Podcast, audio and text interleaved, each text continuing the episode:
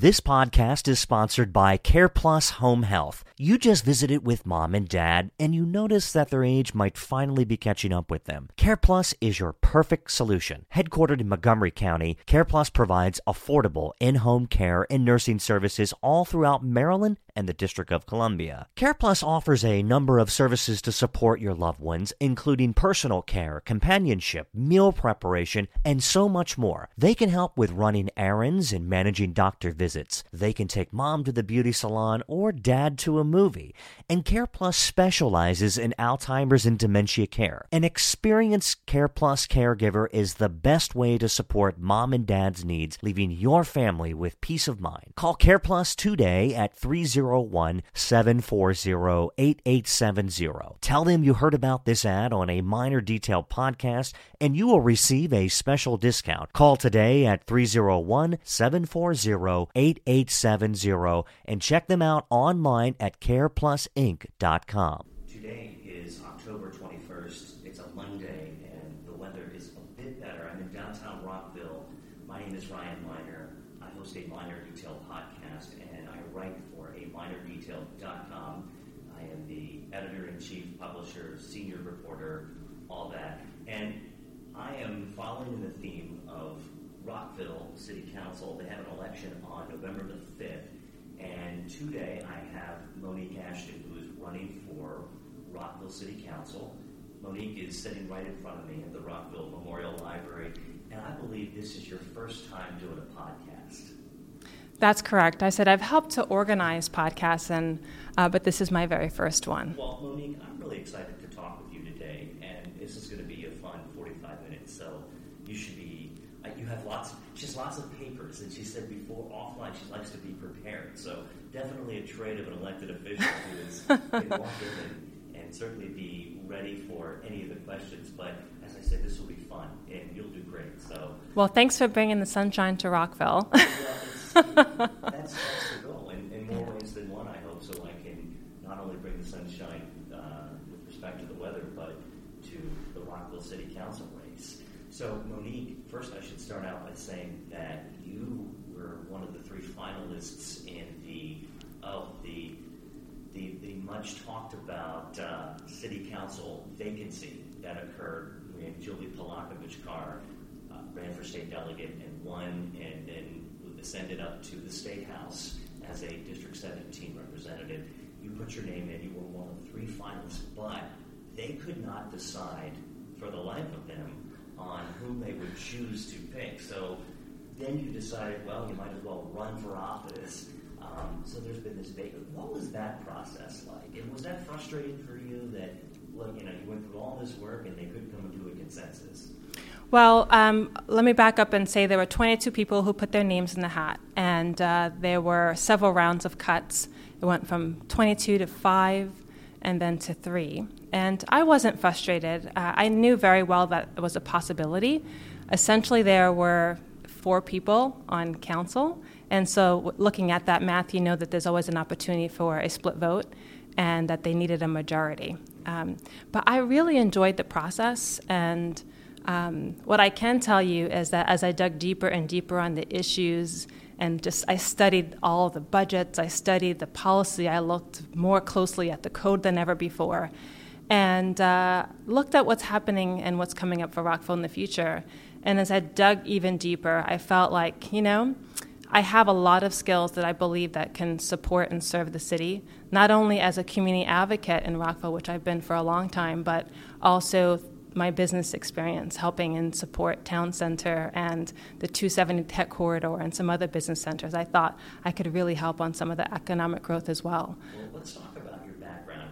You've been a Rockville resident for 15 years, according to your website, MoniqueAshton.com. You uh, lived in both East and West Rockville, and you were born in New York City to a Hispanic mother and a West Indian father.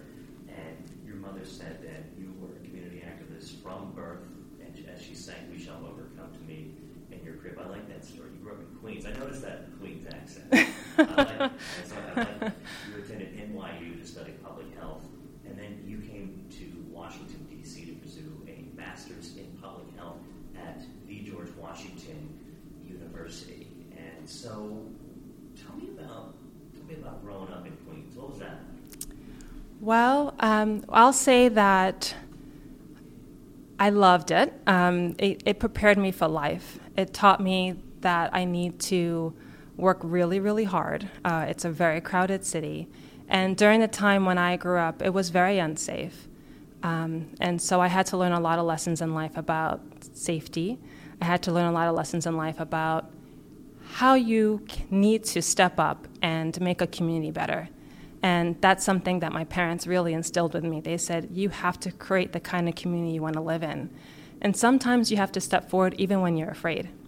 Um, there have been several uh, incidences I can say when my mother helped to um, go into a school um, yard, and there were several kids, unfortunately, doing some things to another child. And there were administrators in that building, and um, no one was helping that child. It looked like a WWF scene. And she told me to stand aside. I, was, I couldn't have been more than eight or nine years old. And she went in there and pulled that boy out. He had two broken ribs. And from then, I learned that, you know what, doing the right thing is important. Doing the right thing can be scary, but it's the right thing to do. And so um, she really just taught me that you have to help other people and you have to clean up your own neighborhood. so, um, but I, I, you know, there are a lot of things I learned about New York in terms of how do you keep communities safe, the value of public education, and having a good education. Um, I was very, very fortunate to be one of the first folks on my mother's side to graduate from high school. Um, and there were very, very smart people around me, but they didn't have that access. And, um, you know, my, my mother and my, my father worked really, really hard to instill education in me. And so I became extremely passionate about making sure that all people have access to a quality education. And then you went on to NYU, and your focus was public health and science. Tell me about your, your career um, up to this point and what you've been doing in the last several years. So um, I, I've really enjoyed my career. I started out uh, focusing on public service, and I continue to do that. Um, I worked in everything from uh, my very, very first job. As, well, my first job was, was at the library actually in Queens, um, but I started volunteering very early on at a, um, a nursing home and just seeing the value of our seniors and the stories they had to bring. I was doing recreational therapy. Um, and then from there, I continued on to do things with uh, women's health. I have uh, worked in the Dominican Republic doing door to door immunizations. I have worked in uh, rehab. I have worked in South Africa, and I have a certificate in healthcare reform. I've worked on HIV/AIDS. I've worked on senior issues. And what I generally understand is that the social determinants of health and wellness of a community speak to economic opportunity and growth speak to education, speak to access to health care, and also safe housing and food. And so, what I've been trying to do in my life between me and my, my spouse, my husband, we have been working on all those sectors and trying to, trying to support our communities. Um, and also, the environment has been another factor for us as well, making sure that we support renewable energy. Um, after NYU, I did go to South Africa and got a certificate in healthcare reform. Um, and then I came back. I went to GW, um, got my master's in public health. And um, after that, I went to become a presidential management fellow. Uh, it's a program that was started by um, the president years and years ago. And the idea was how do you get leaders to focus on public service and to give them an opportunity to have access to um, high levels of government and to be able to help inform and shape and also be mentored. So, through that experience, I've worked for the United States Surgeon General. I've worked for the uh, Department of Health and Human Services Office of Minority Health. I've planned amazing uh, things all across our country, um, helping to save lives and give people um, a little bit more education and support. Um, I've worked at the Office of Global Health Affairs and Refugee Services, and I also worked at the Center for Medicare and Medicaid Services. Wow. After that experience, um, someone from the Office of the Surgeon General saw me at um, my current company and remembered what I had done. Um, and there were some opportunities to support in, some advanced science tech in- initiatives. Um, back then, personalized medicine and molecular medicine um, were early in its uh, stage, and so I was brought over to help shape some of the large-scale national initiatives in that regard, and also to support small business innovation so that we can develop the next um, set of therapeutics and treatments. So, um, in my particular company, I also not only focused on the, the health and science issues, but I started to take more of a management role in terms of forecasting, strategic planning, understanding your audiences, helping to build businesses, um, managing large teams. And that has given me a lot of experience in terms of negotiations, issues management, and how do you set up an organization to succeed and think ahead for the future. Yeah, that's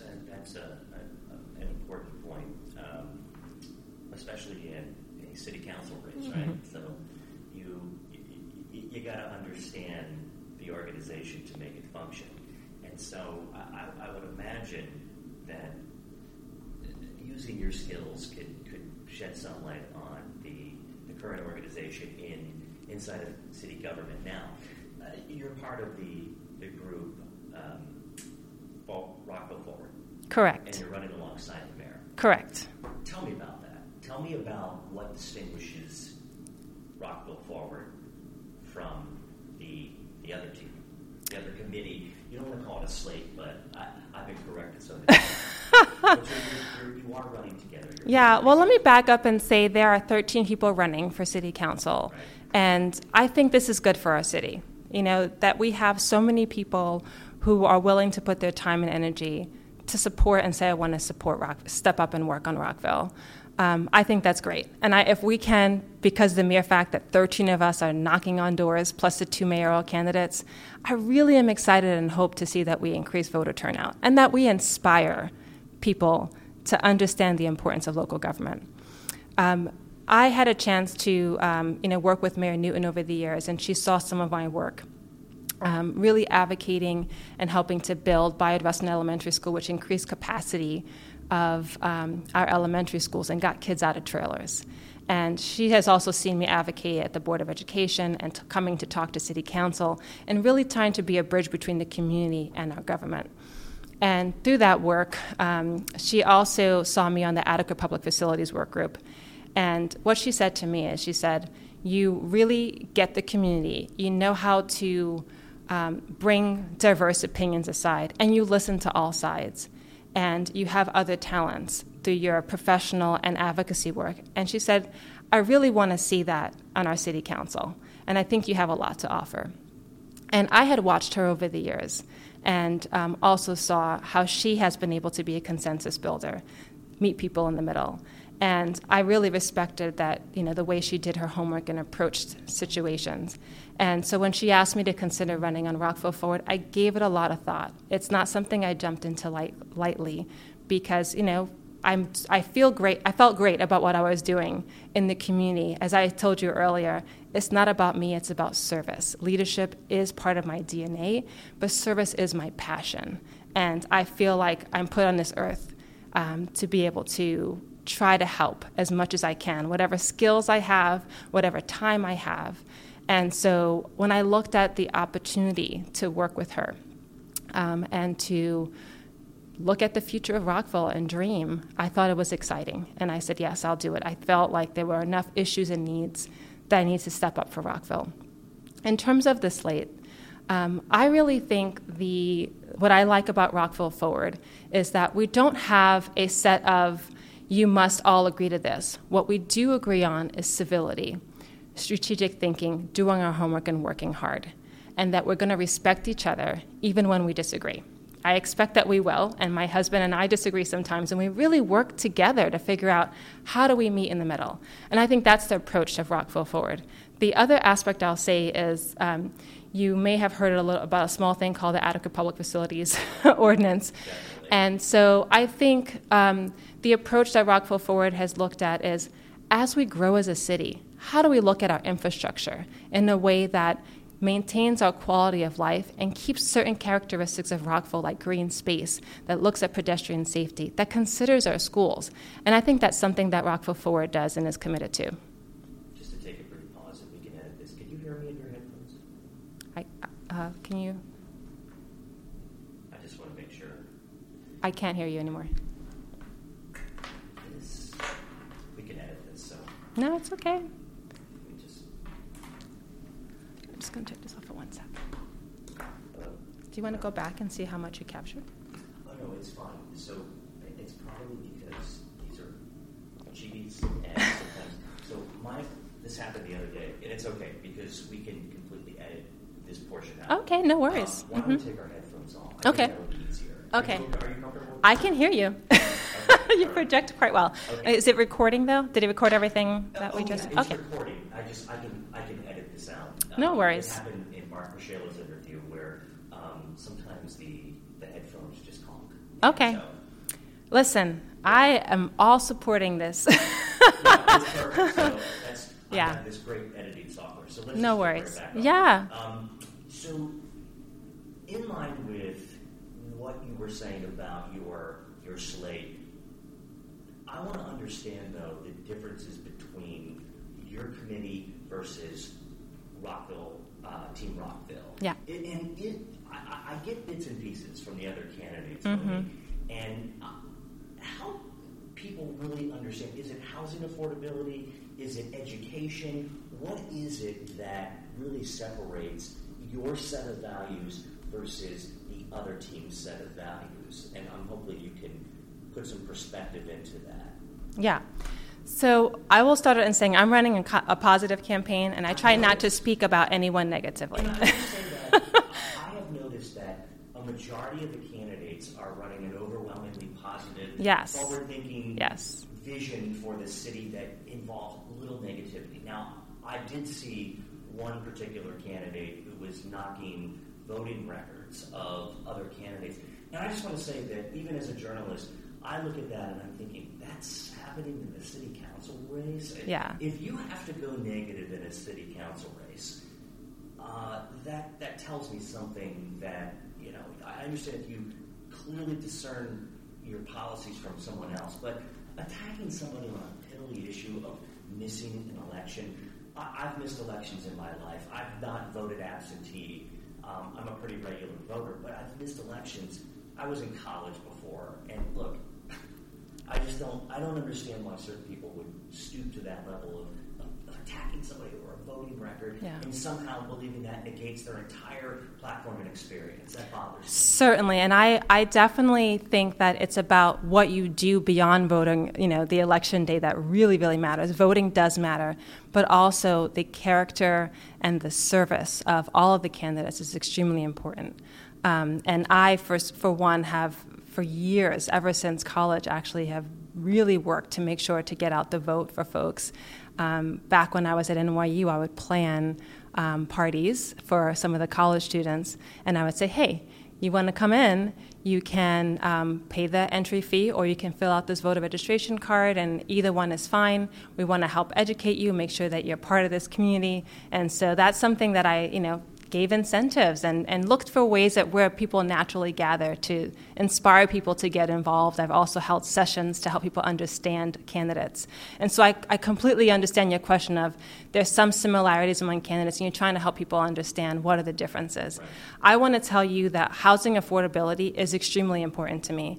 I told you earlier that um, as we were talking, that I grew up from very humble beginnings. Um, I actually if I, if I didn't have an opportunity to have affordable housing, I don't know what I would have done. I was on every kind of program you could think of, from WIC to Medicaid um, to food stamps. And it was a short period in my life, but it was a time that my family needed it. And I think that's important for us to have. That's what really distinguishes America is that we give people opportunities to rise above. And I do think housing affordability is a concern, and it's something that I that I value and prioritize. So I don't think any one team owns that. Um, I, I will tell you that I am interested in looking at our seniors and making sure that as the housing prices and values go up in Rockville, the $400,000 tax credit may not be enough that we need to look because the average home price now is between 485 and 500,000. In the city? And yeah, so we need to look at our seniors getting squeezed because every year, every year, you know, I, I actually got an increased property value valuation, and I can only imagine how some seniors who even, you know, I think of the one woman on my my block who's in her 90s, husband has passed on, and you know how do we make sure that our seniors can stay in place? So I, the senior tax credit and that affordable opportunity is important to me.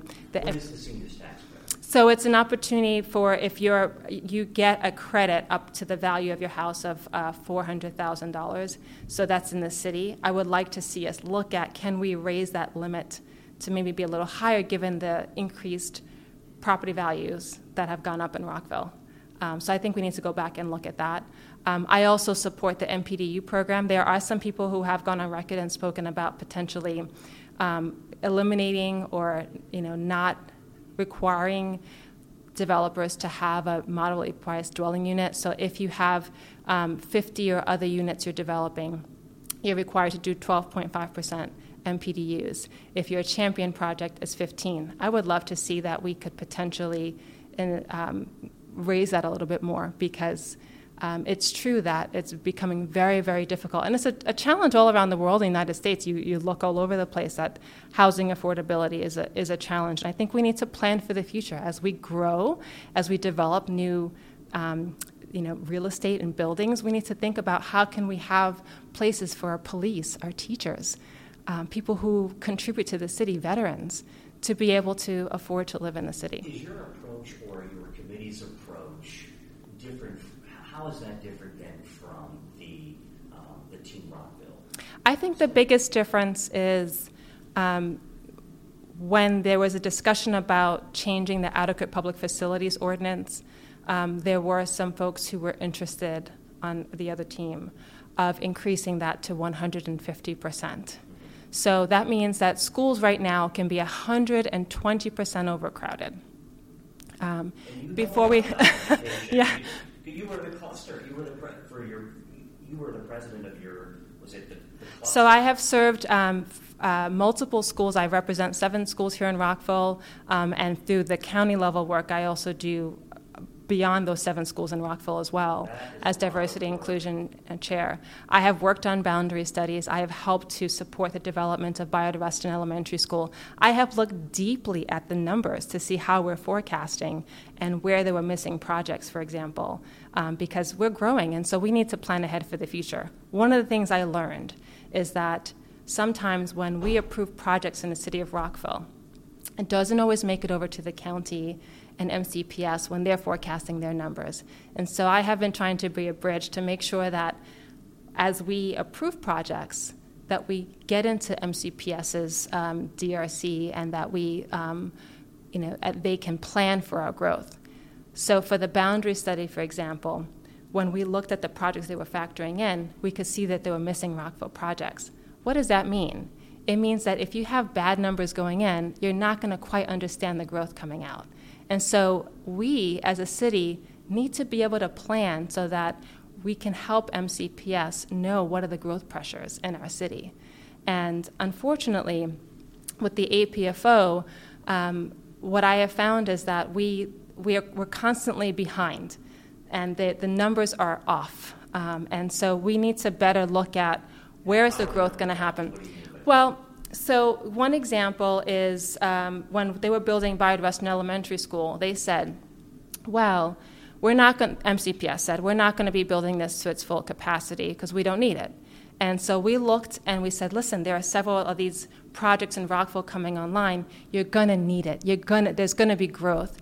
And so we advocated to make sure they built the school to its full capacity. And we're so thankful that they worked with us and they did. It took a lot of work to go to the Board of Education, to work with the city, to work with the county, to advocate for that. But for example, that school was only going to be built to the 600s. And this year, after one year of uh, being open, there are 730 students in that building and it can hold 740 so it's just about like we need to be work closely together increase our communication and coordination so that we're thinking about where the growth pressures are. Yeah i see that you also served as two years as a board member for the montgomery county council of parent teacher association the pta um, and you're currently the richard montgomery cluster coordinator serving as you said seven schools. Look we have two children in montgomery county public schools. One is at uh, Wootton and another one is in Robert Frost. So we're right there with you. My wife is a strong advocate um, in the PTA. We are very active within our cluster. And there's no issue that brings more parents and interested citizens to the table, than I think local school issues, and that's important. And having that understanding and building that bridge between the county and MCPS from the city perspective, I think is vitally important, Monique. And what I would like to see from the city county uh, perspective, from the uh, the bridge there, how can we be better partners with the with the county? Uh, the county council have has their own role in this in this whole process, and of course, the maintenance of effort issues. So it's good to have information in the numbers that work that you can bring that directly to the council. So let me ask you this question: Tell me about your partnerships with some of the county council and the school board. Let me um, back up and tell you. For what you mentioned Wootton, I should also say I have a another role that goes beyond the seven schools. I'm also the MCCPTA Diversity Inclusion Chair.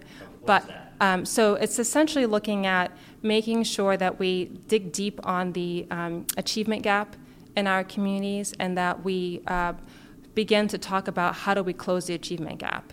And so, um, whether that's through increased resources and support for teachers, whether that is more uh, interventions um, whether it's looking at what are some of the wraparound services that schools need. Those are all things that are going to help to close the achievement gap for black and Latino, as well as underserved children. There are lots of kids who are on uh, free and reduced meals of all races and creeds. And we need to make sure that we're giving those kids a chance at a good, solid education because it has opportunity to uplift their community. Um, I also just wanted to say, you mentioned Wootton. I have been advocating for and I was at long range planning meeting that we need to rebuild Wootton. it, it's in desperate need of help. I was also at Twinbrook. The, the, the woman outside uh, down in Bethesda cheering is my wife. she, she, be, you know, she, is, she would love to hear that because as two parents of a Wootton High School 10th grader, we have been so pushing rebuilding the school. We need upgrades. We're going to turn up that heat. Uh, uh, yeah, We're going to. We're going to. I would also just say, Twinbrook, um, I planned a 200, uh, working with my other cluster coordinators, meeting um, with the Board of Education there about a year and a half ago, and I was there just last month. And all things are not equal.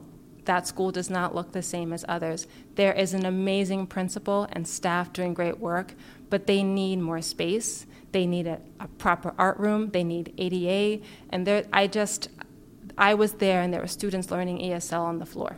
That's not acceptable. And I know that there's some people who say, and our city has nothing to do with our schools. Our school communities represent thousands of people in Rockville. And what I find is that our school communities also show the best and the ills of our society, of what people are struggling with. And so we need to better connect between the, the school systems, the parents, and really look at our schools as community centers, as a way for us to go out and engage residents. Um, so I, I, think that is a priority, and I support the development of the, uh, the Education Commission with City Council because I think there need to be deeper connections. You'll find that there are parents who are struggling with um, housing security, they're struggling with food security, um, there are challenges that they're facing that the city can better connect to understand the residents of our, of our residents here. Have been following Kirwan? I have been following Kirwan. So it's been a major issue on my radar mm-hmm. and many other journalists' radar all throughout the state. Mm-hmm. And the, the, the commission, uh, the, uh, the, the numbers, I call the numbers commission, where they set out the formulas for what counties will be on the hook for. And look, this is uh, this is an expensive proposition. It really is, and it's going to fall back to the counties to to pay for it. It's a four point, or rather, it's a three point eight, nearing a four billion dollar program that that Kirwan has in effect said that we need these education upgrades. And we could go deep into that, but uh, just on the surface, are you concerned at all about how the counties will be on the hook for that? We all know what that means. It's going to mean you could see a property tax increase. I think people are still trying to figure that out and they're analyzing. I've, there's been a lot of coverage on that.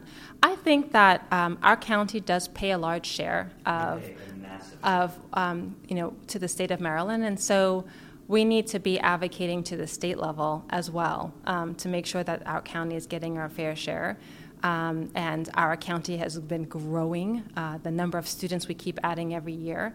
Um, so we need to keep pace. If we're going to be a county that is revered nationwide for our education system, we need to make sure that we're working with our state and federal and county and city folks to make sure that we're able to provide that quality education. I also think it's something that we need to look at public and private partnerships. There needs to be nonprofits involved, there's community and parents. It's not one problem that one entity can solve. We all need to come together on this. You mentioned seniors, and now is an excellent opportunity to mention that our podcast sponsor is an organization called Care Plus Home Health that provides home care for senior citizens inside of their home all throughout Montgomery County and Washington, D.C. They are a company that personal care. They drive you know, an aging grandparent or mom and dad to doctors that do different errands, and they help on the medical side as well. They're located in Gaithersburg. They cover all of Montgomery County. You can check them out online at careplusinc.com. They have excellent caregivers, and it's a it's, a, it's an excellent, excellent company that serves our seniors. We have a gym in Montgomery County, the Rockville Senior Center. Tell me about that. What do you think? Is that is that a model that we can expand in different neighborhoods? So let me just say, I uh, love the way we care for our seniors in Rockville. And I've been to other parts of the world where seniors are a revered part of our population. They have so much to offer, so much wisdom, and they've contributed so much that it's, our, it's a responsibility to help make sure that we are considering our senior citizens and residents. Uh, the senior center is fantastic you know, I have knocked on so many doors of folks who are either using those services. I've also knocked on doors of people who didn't know about them. And that has been the most, you know, heart wrenching experience for me that there's so many seniors living in isolation. And I just want everyone to know if you hear this that Rockville um, does offer an opportunity to help bring our senior citizens and residents to the senior center, to medical appointments, and to the grocery store. Um, I think that's important. We need to make sure that we're helping our seniors age in place, that they don't feel like they have to move. I also support the program that allows them to be able to get some maintenance support. Um, there's, there's, some limited funds there, but there are ways that um, if you if you're in a home and there's some maintenance issues, they can get some some small support from the city on that. Um, also, we have an amazing movement uh, here in Rockville called Villages. We need it all over Rockville. Right now, it's in King Farm, it's in Twinbrook and East Rockville. And so these are communities that are coming together to say, you know what, we really value our community. We want to have strong connections. And so they're pairing folks up so that if someone needs help, there's someone else who's able to check on them and help as well. Um, so I really love the Villages movement, and I'd love to see that grow throughout Rockville. That movement is so vitally important. You mentioned seniors living in isolation. That is a problem that can't just be met and dealt with with just nonprofits and other organizations. That I see an active role. Mm-hmm, absolutely. To take to take a real interest in making sure that our senior citizens are active and vibrant participants in their community, and there's so much to do. Let's just switch directions, and I want to talk about transportation infrastructure, nuts and bolts of local government. The governor has proposed a plan to fix I 270. His current plan is to widen Interstate 270, which would directly impact Rockville as a city on a whole. Now, we, we hear one piece of widening 270, and then we hear less from the state on increasing transit. So tell me, are you supportive of the widening plan, and what are your ideas on infrastructure? Well, I. Uh, first of all, let me just clearly say that I don't think this is the approach to take right now. I think that if you talk to folks who live out in Clarksburg as well as Fredericksburg, people are moving out there um, because they do want to have an opportunity yard. They want to have more space. Um, sometimes it's an affordability issue, and so adding tolls for them to get out there is not necessarily the right movement.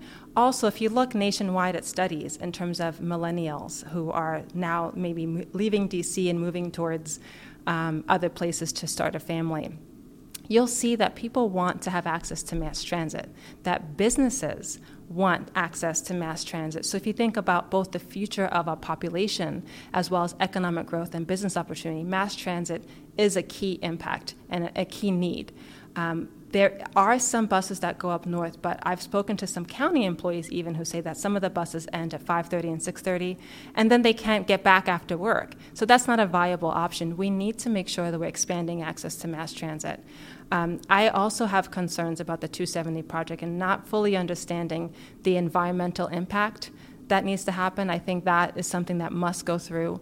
I've also sat next to neighbors in Rockville and Rose Hill Falls West and parts of New Mark Commons, parts of uh, West End and, Wood- and Woodley. There's so many communities that are going to be impacted by this widening 270. If you stand next to them, there aren't sound walls all over the place. So if you increase traffic, you can hear the noise.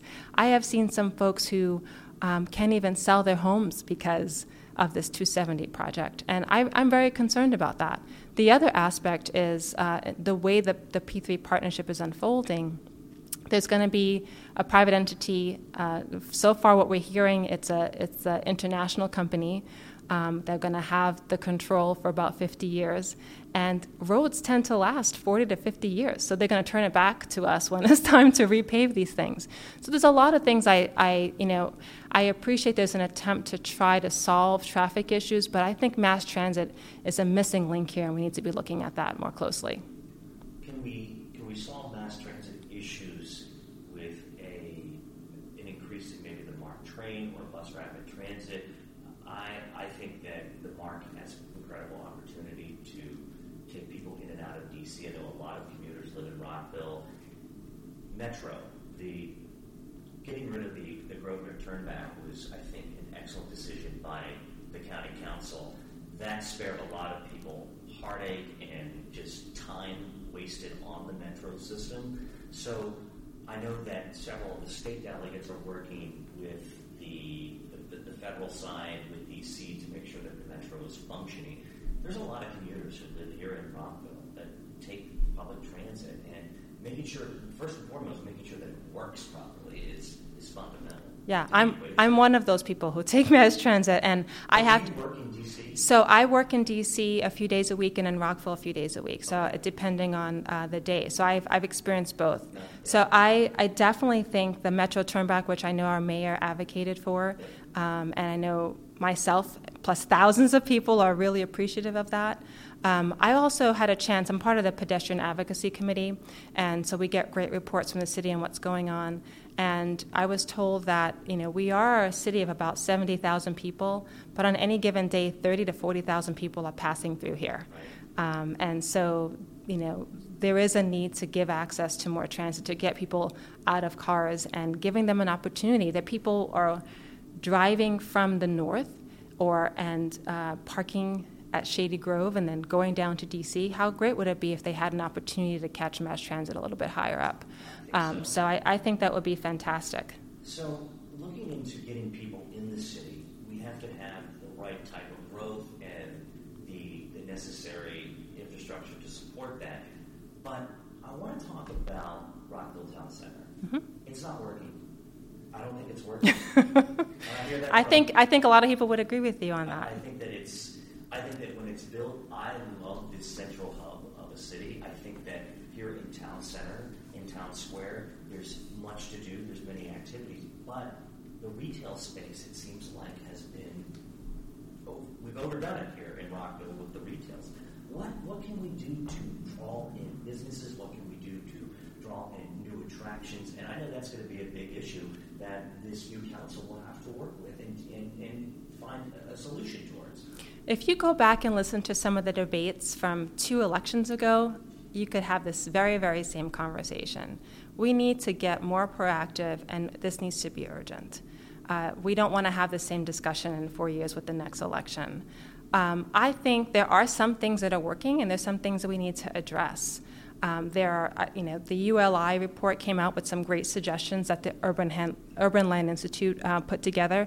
I think there are a number of things. Some of them are short term, some of them are long term. Short term is there are a lot of competition around us, north and south of us. And so, people understanding your stakeholder and the value you provide to those potential customers, we need to think about what's going through their minds and how do we make it easy for them to access and get to us.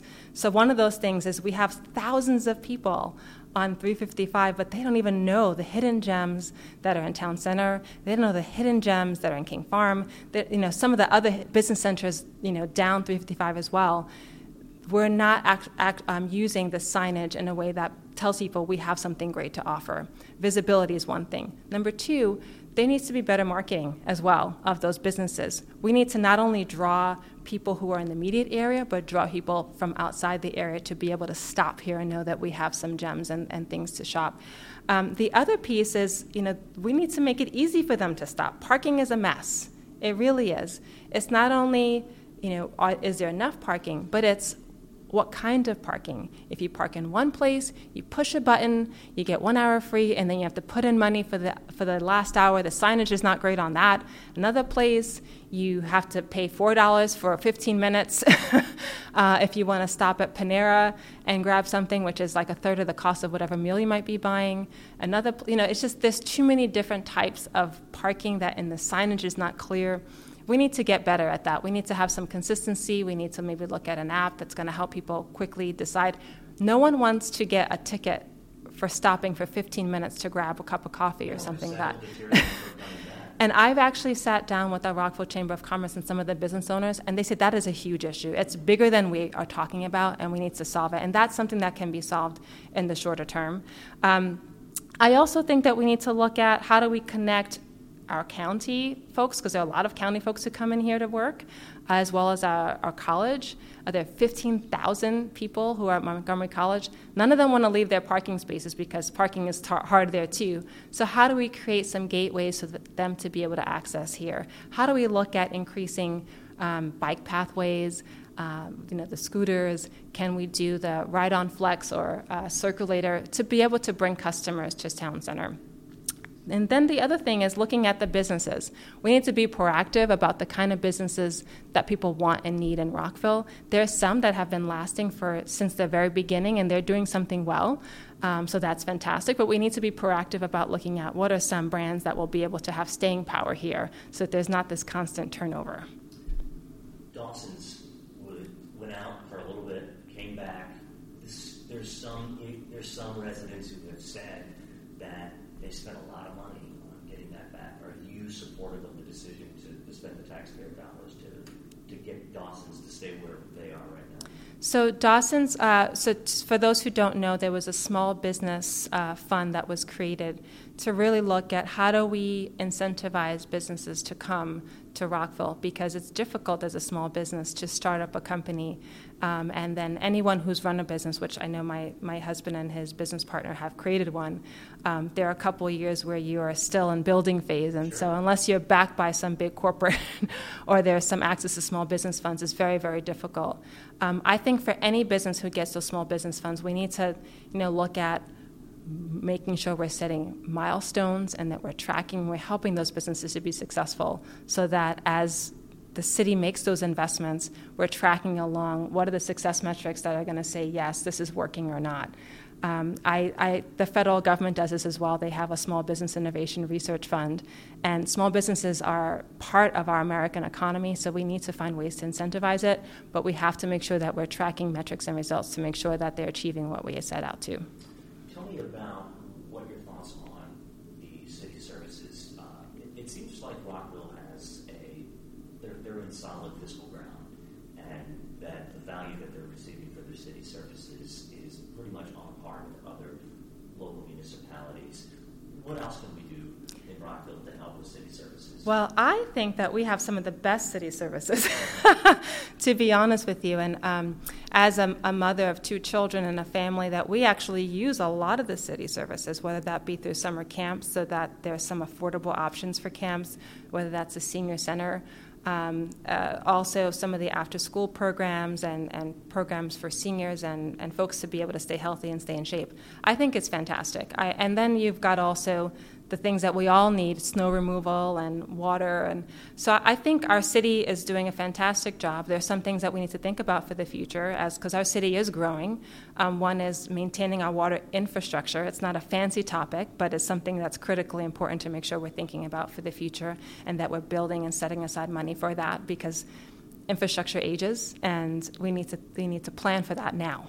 Um, I also think that we need to look at our senior center, which I think is fantastic. How can we get some of those services and do more in other parts of Rockville so that people who are in Twinbrook, for example, or in Hungerford, can they have access points that are closer to home? I think that's something that we can look at as well.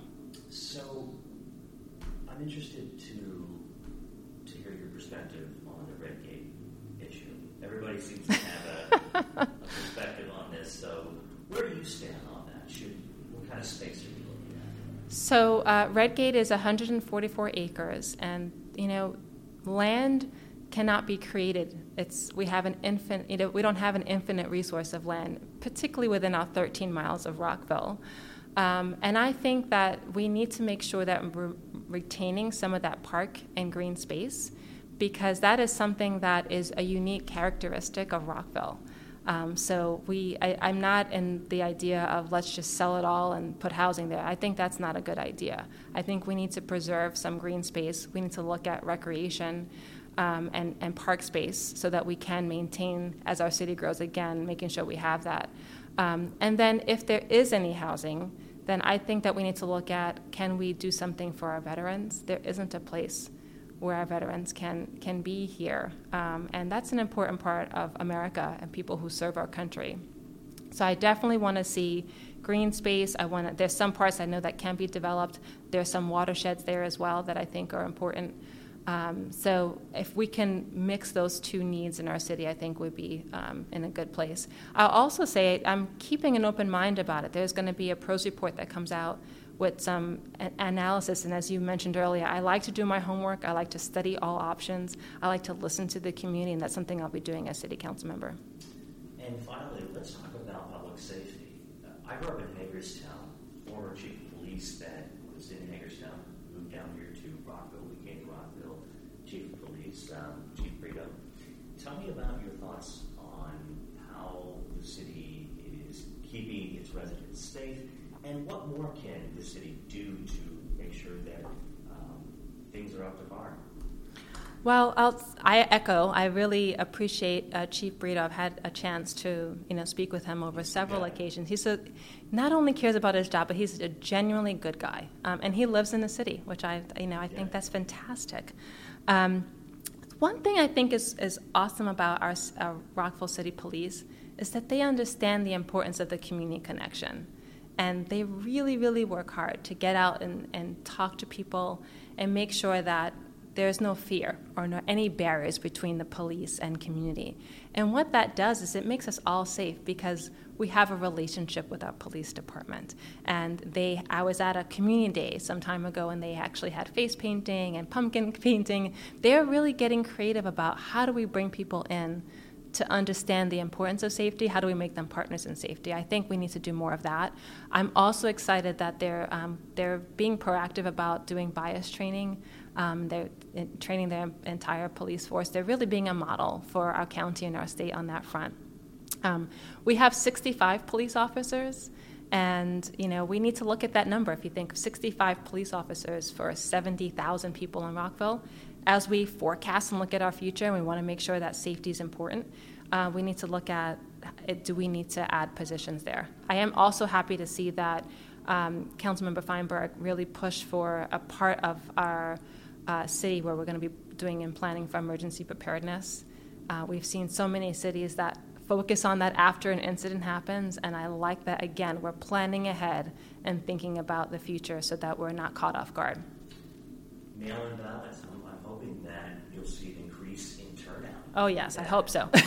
so I'm sure that you, as you're knocking doors, you're encouraging people to make sure they send in their their ballots. It's a new beta test this year to see if it works, and I know that Rockville studied other communities around the country to see how this how this election system works.